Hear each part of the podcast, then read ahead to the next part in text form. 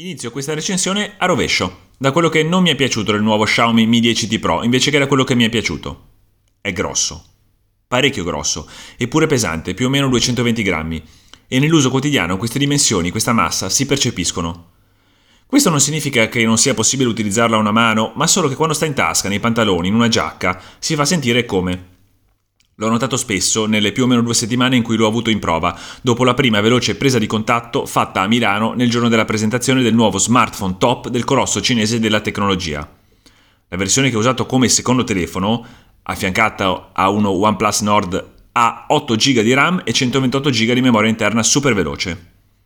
L'altra cosa che ho notato, questa volta intendo fra i pregi, è il maxi schermo Full HD da ben 6,67 pollici, addirittura con refresh rate che può arrivare a ben 144 Hz. Sempre una gioia averlo davanti agli occhi, sia che si guardino video sia che si scorrano le foto appena scattate con le quattro fotocamere posteriori. Con quella principale, dotata del sensore da ben 108 megapixel, già visto in passato sul Mi Note 10.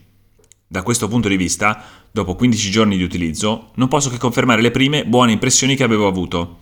Le immagini sono ricche di dettagli, dai colori ben definiti, anche se magari un po' poco carichi. A questo però si può in qualche modo rimediare, eventualmente intervenendo anche sulla taratura del display. È una sorta di effetto placebo, ma può dare qualche soddisfazione. Decisamente un pregio anche la dotazione hardware di questo Mi 10T Pro, equipaggiato con processore Snapdragon 865 5G con velocità di clock sino a 2,84 GHz che lo rende fluido e reattivo in qualsiasi operazione, comprese le sessioni di gaming più intense, pure con i giochi più impegnativi dal punto di vista grafico. E poi c'è il prezzo, che come sempre per Xiaomi, tranne forse per il precedente Mi 10, è uno dei punti di forza dello smartphone.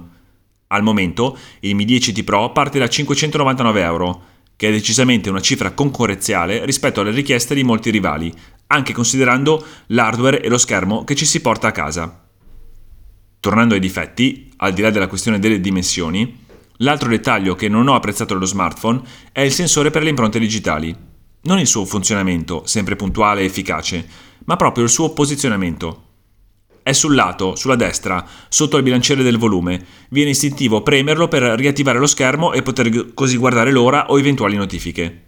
Se lo si fa col dito giusto, il telefono si sblocca, anche se magari non era quella l'intenzione.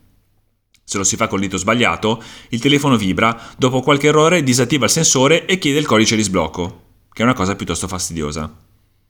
Infine, qualche dubbio sulla batteria. È bella capace, ben 5000 mAh, sicuramente contribuisce alla massa complessiva dello smartphone ed è in grado di tenerlo acceso anche per un giorno e mezzo, pur con un utilizzo intenso.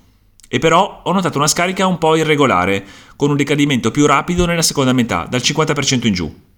È comunque un problema che non si è presentato quotidianamente tutti i giorni e anche potrebbe essere limitato al solo esemplare che ho avuto in prova.